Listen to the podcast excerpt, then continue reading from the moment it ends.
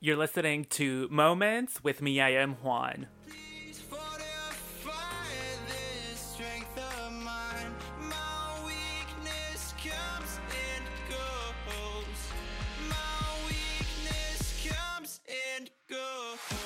Episode 1 Alex Parrish.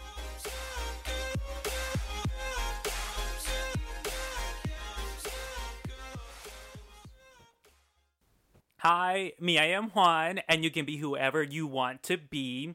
So I have my friend Alex here. Say hi, Alex. Hi, Alex. so Alex and I just finished recording a vlog for my YouTube channel, and it's at me, I am Juan. Always, always at me, I am Juan.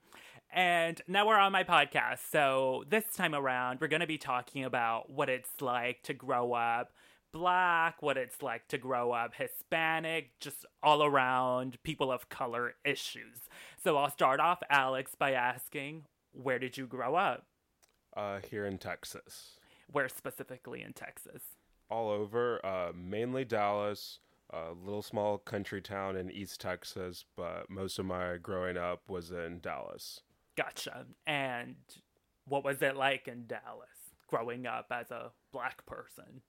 Uh, so, growing up in a city like Dallas, one of the biggest cities in uh, Texas, you do get a sense of what is called like post-racial uh, environment, but you still see issues and elements of racism, race relations um, embedded in everyday life. Mm-hmm. So, I guess I'll dive right in and ask what was a, a moment or a specific event where you were like, you know what? It's actually, it hasn't gotten as better as people think. Uh, so in school, I would oftentimes find myself being the one black person in the classroom, uh, sometimes the one black person in the entire grade. Uh, so I would get a lot of shit for it or get bullied because of my race, um, being called names, um, getting in more trouble than uh, other students. And that was centered around my race without explicitly being because of my race. Mm-hmm. Um, but the implications were always there, and I would often feel singled out or just more visible because I looked different um, and it would be the racist undertones to my teachers' behaviors or why they would pick on me, why they wouldn't um, accept my work. Um, and so I would always feel this racist or racial tension. Mm-hmm. Now, I I kind of experienced that as well. So I grew up in Austin, and Austin, compared to the rest of Texas, is completely different. Mm-hmm. Austin is a lot more liberal, a lot more progressive, but even then, I did experience some race issues. So for me, I was born in Mexico. My family came here. We're undocumented. Mm-hmm. And we went through those issues and we stacked racial issues on top of that. And for me, what was actually really interesting was that I went and I and I lived in predominantly Hispanic communities in Austin and that was the same thing with elementary school, middle school, but what I experienced was that I tended or I was viewed as white, mm-hmm. even though I am Mexican and Hispanic, and people would think that I was whitewashed and all of that. So yeah. there was that, and and with that, Alex, when it so like you tended to be the only or one of the few black people in schools and all of that, but when it comes to home and other black people, did people sometimes think you were whitewashed? Yeah, that that issue uh, that is something that I've experienced in my life uh, because of my interest or how I speak. Um, people would tell me either that I wasn't black or wasn't black enough or that I was an Oreo. Um, someone asked me, was my dad white or I have white people in my family um, because I would like comic books or um, be perceived as being smart. Um, and sometimes this would come from other black people as well. um, the issues of how to be uh, a black person or properly black.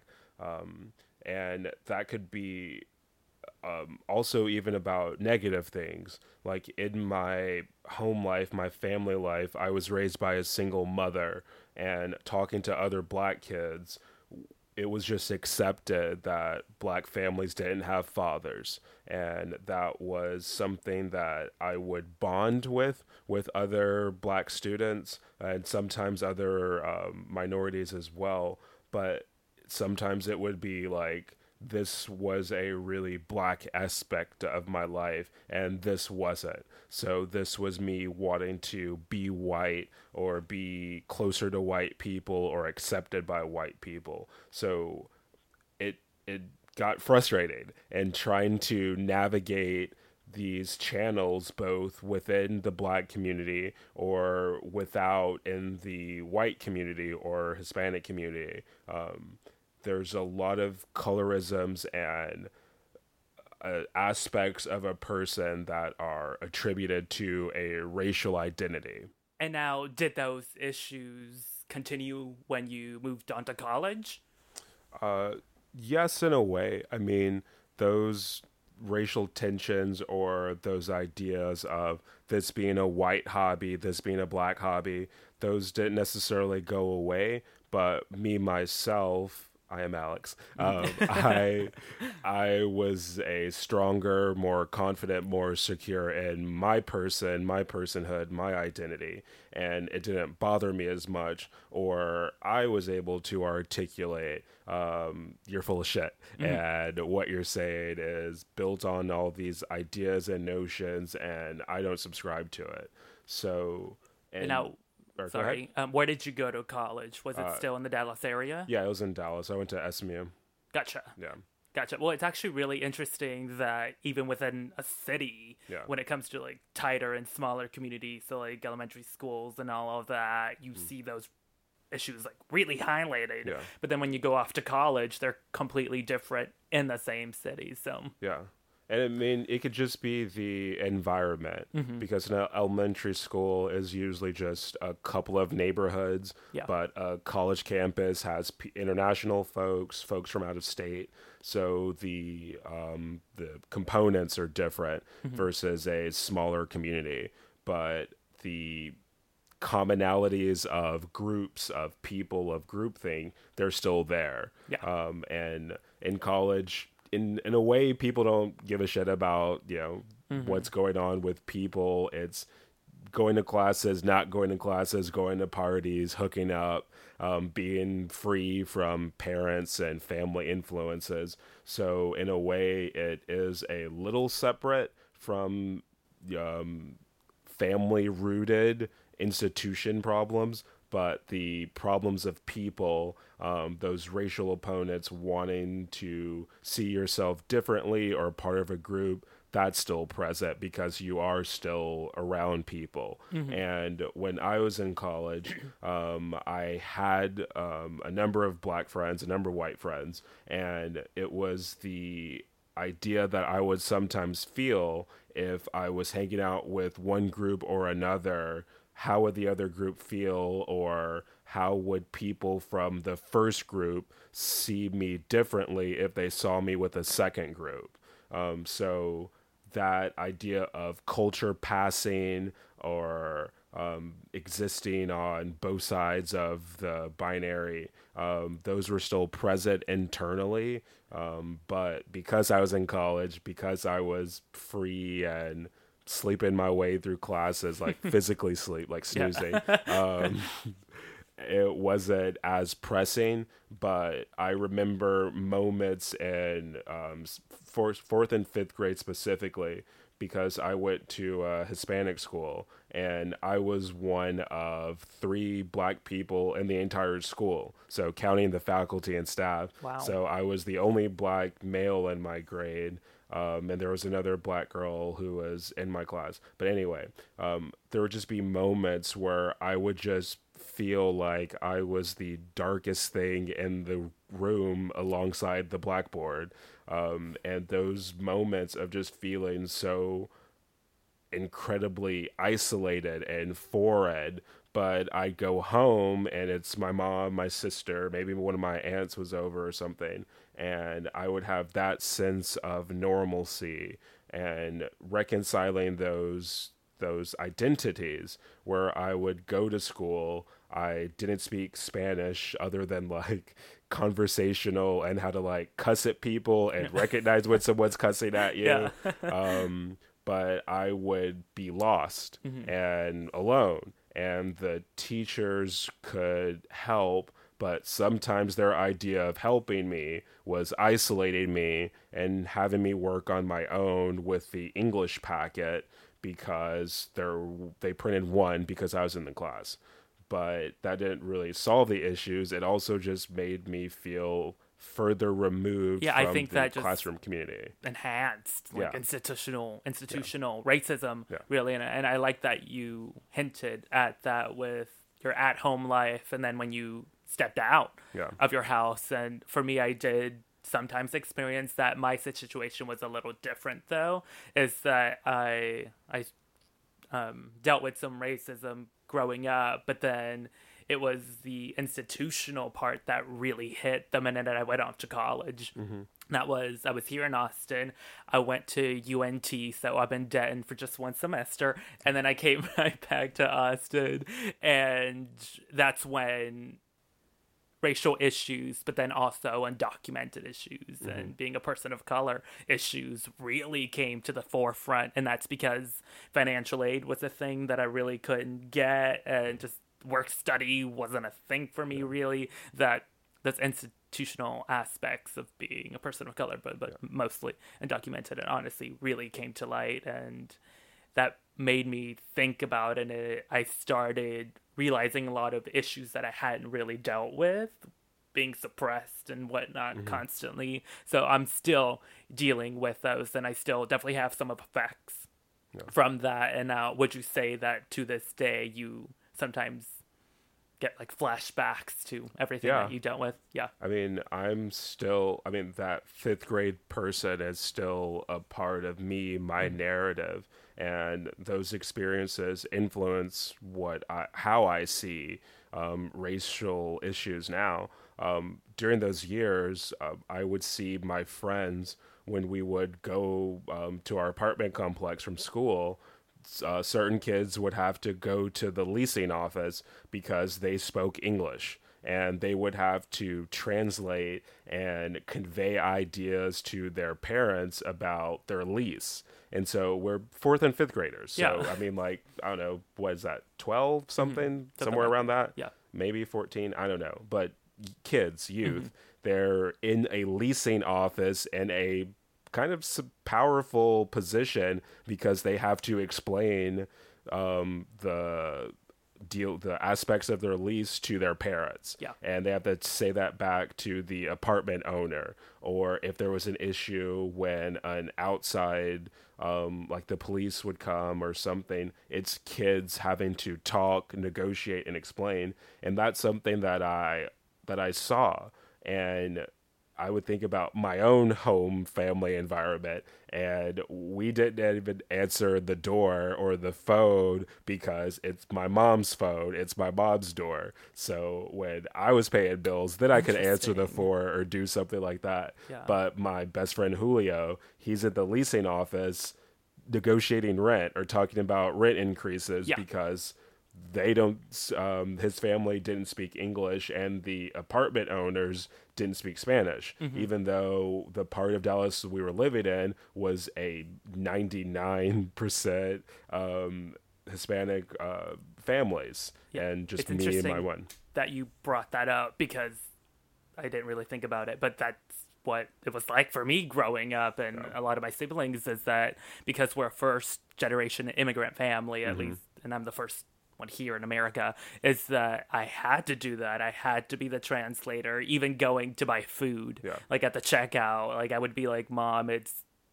seis dólares con treinta y siete centavos or something," and I had to translate so that she could even pay something, yeah. and that's a lot to put on a young child yeah. for sure. Yeah. And I mean, they didn't really think anything of it. It's just you know what you had to do but you could take a step back and say, look at the system, look at what's in place, and that has stayed with me. Mm-hmm. So as I've grown past being a fourth and fifth grader, now I am hearing these arguments about undocumented people and their inabilities to contribute to American society in quotes. However, I have knowledge and experience of children participating in American commerce, American housing, um, contributing to the economy. And this idea that the system will always take,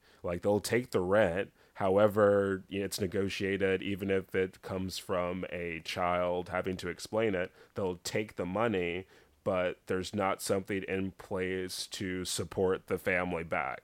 And I have been cognizant and aware of this racial tension and that aspect. Um, just seeing how the Hispanic and other um, immigrant communities are seen and perceived from an institutional standpoint. Yeah, and you bring up the visibility of yeah. this issue. So for me, one thing that I really don't like is when someone says, "I don't see color."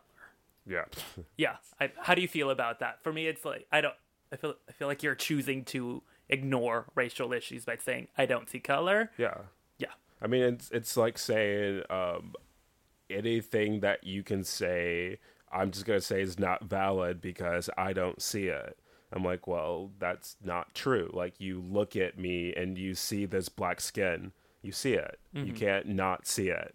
Um, and to want to separate issues and hardships that I face um, that come from this skin, come from this history, come from what this country has done or what people have done. It's it's willful ignorance and it's wanting to turn away from that history, but you can't. Yep. It's embedded and until we can confront it and face it and take steps to actively legally avoid it um, it's going to continue being like abstract concepts. And so for a person to say like i don't see color it's like okay but if my cousin gets pulled over i'm scared that he's going to be shot.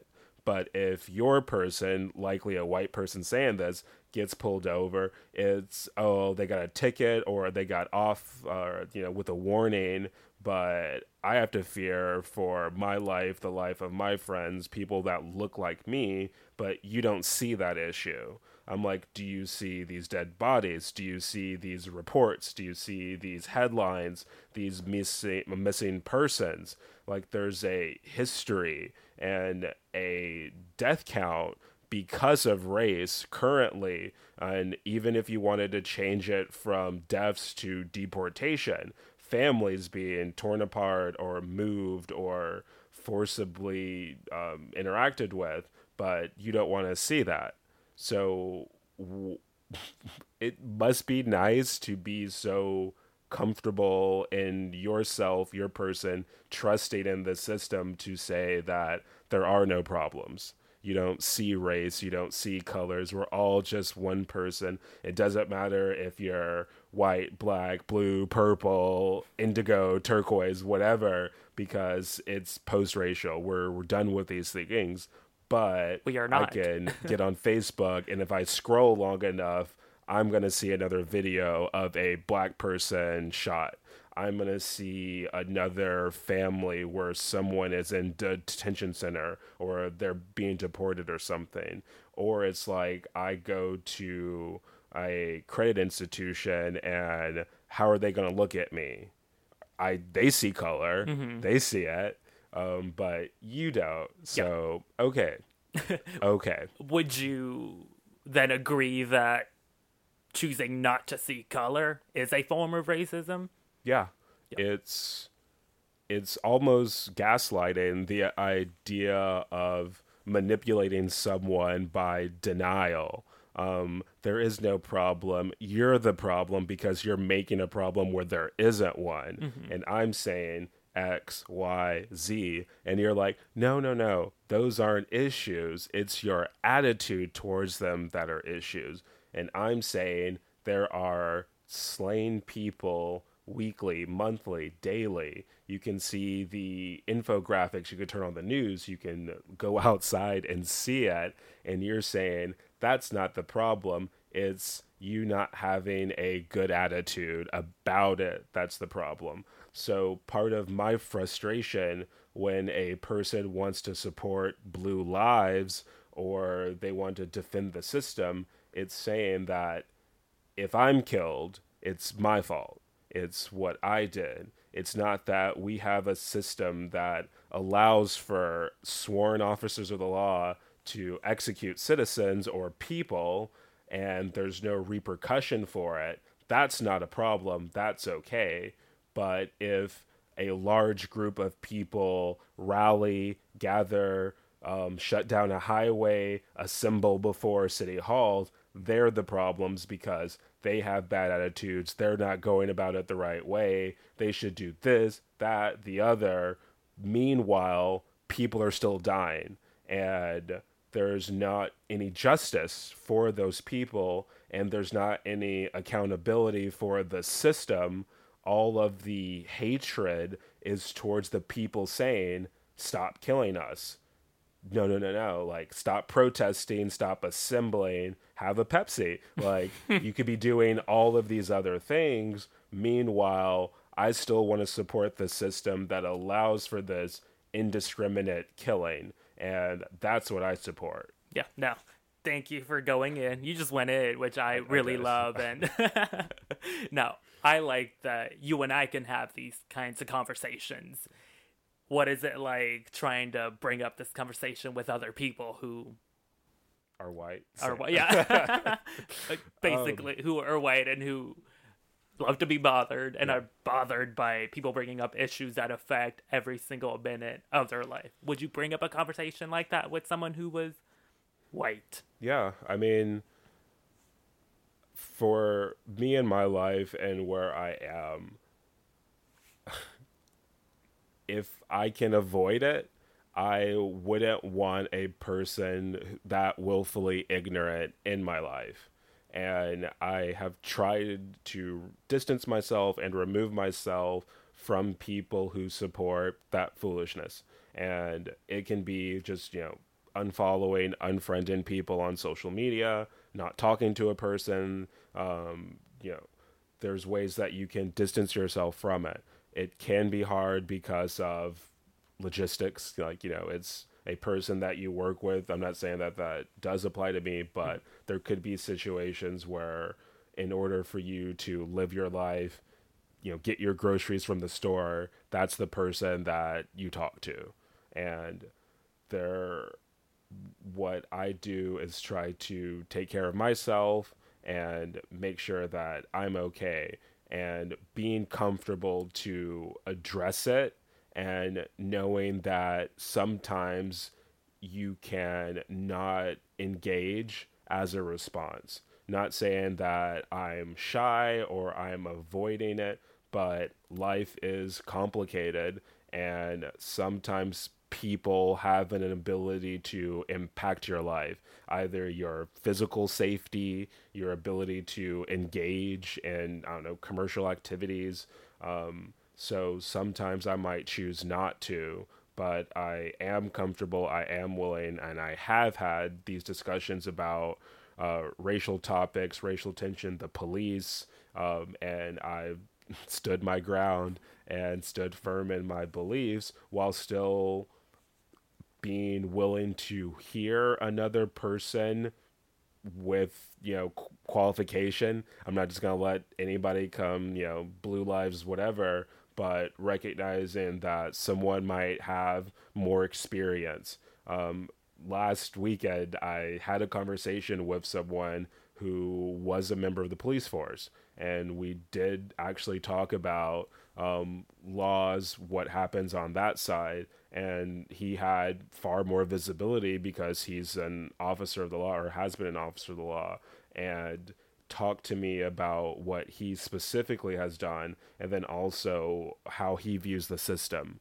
And going up to that conversation, it seemed a little challenging because I was talking to a person I know, someone whom I met via volunteering, someone that I have a great deal of respect for, someone who I know is a cop and who supports the police. And which isn't to say that he support Blue Lives Matter, but he supports trained officers of the law and the institution. And we had a conversation, and I said, part of my frustration is the institution that you see is not the institution that I see and that interacts with me. And yes, I think that the institution of police, of you know, law enforcement can be fine and it should exist and it should be a part of our lives. But as it stands now, I'm not seeing justice in this institution. And we had a conversation about what that means, where the law stands, what is feasible, what is legal. And it was a conversation about race, about the police, about that institution that I felt necessary to have. Yeah. So you're definitely a lot better than I am. I still struggle with having conversations about race with anyone, mm-hmm. period. So, what are different ways people can fight against the system or against the system and keep fighting against racism? Is it does it just boil down to finally having these conversations and letting people who are not willing to listen just out the window and Darwinism will take care of it. um, I would say that history goes against that because yeah. that's where we are. So, yeah. um, so for the personal, yes, like, and that can be a that could be your ability. Um, my biggest suggestion is vote, and if you're able to, for how many uh, different ways you can vote, especially for local government. So your constable, your local judge, or representative vote and find people that um, match how you feel from a legal standpoint and vote for those people for their stances and don't vote for people um, who disagree and that like the system can change within itself via the voting process. If there ever is a day where everyone's just like, fuck it, we're burning everything down, then sure, go out to the streets, do whatever you have to do, and I'll see y'all on the other side. Yeah. but until like, you know, that big revolution, like we're taking shit over now, mm-hmm. um, to work within the system is to participate. Exactly. And so when I see people who do have the ability to vote who don't because they're disillusioned or they're apathetic or everyone's the same, everyone's out from each other, I'm like, no, you are you are not participating and your inaction is causing harm. Exactly. Because you you aren't giving a voice to say I stand against X or I stand for Y and that is a way to combat racism because, from a system point, you can think about it as shitty as it is. The government, the system needs to see people to recognize them and that is a scary thought and a empowering thought that if there are enough voices if there are enough protests yes, you can see laws change. Yes, you can see people removed from office. But if we don't use our collective voice, if we're not collective bargaining, a person can justify their hate fueled crusade because there's no one opposing them. So the only way to combat racism is to stand up against racism. And the best way for us to do that within our system as it exists is to vote against it. Exactly. And when it comes to voting, yes, vote, but also realize that your vote could be for people who might not be born, who people yeah. who can't even vote. So like for me, my biggest dream in life is to be able to vote, to become a US citizen so mm-hmm. that I can actually vote. And it's hard for me to see people my age who are apathetic, they don't care, they don't want to vote when my biggest dream is to vote. So when they don't vote, they're really affecting my life because I can't go to a balloting yeah. cast for someone who is going to stand up for me because I just don't have that right yet. Yeah. So please and, vote. I'm really offended when you don't. But like I find it really offensive when even people who I know who care about me are like, you know what, I'm not voting. Like, yeah. you know what, my biggest dream in life is to be able to vote. No. It's like, come on now. I mean, I think compulsory voting or like making it required for a person to vote is a good thing. And I think it was like Australia, uh, they uh, made that the law and they had like 98% voter turnout. Wow. So if you nice. have to vote, you will vote. Mm-hmm. Um, but with our system as it stands now and you not being able to, I feel that also contributes to the idea that the system's never going to change. And if half the people who could change it don't, then yeah, the remainder, the quarter, the three fourths of whatever's left, and if they want to go one way and everyone else is, you know, not saying anything, then yeah, that one person who does show up and vote gets the ability to say what everyone else does. Because even if you don't vote, the government's still going to exist. You know, politicians are still going to be in office, senators are still going to cast their votes, like whatever. So you not participating isn't stopping the government. You're not getting back at the system. You're not combating racism.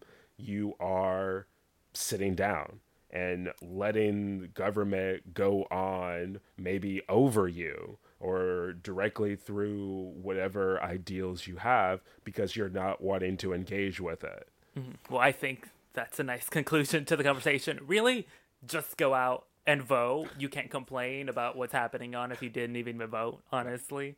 I mean, yeah. Yeah, yeah exactly. So go out and vote when it's the next election. That just shows you how much I'm engaged. but but yeah, definitely go out and vote if you want to fight institutional racism. Kick them out. Vote for someone else. Yep. Vote for someone who's a lot more progressive, who understands its issues, and yep.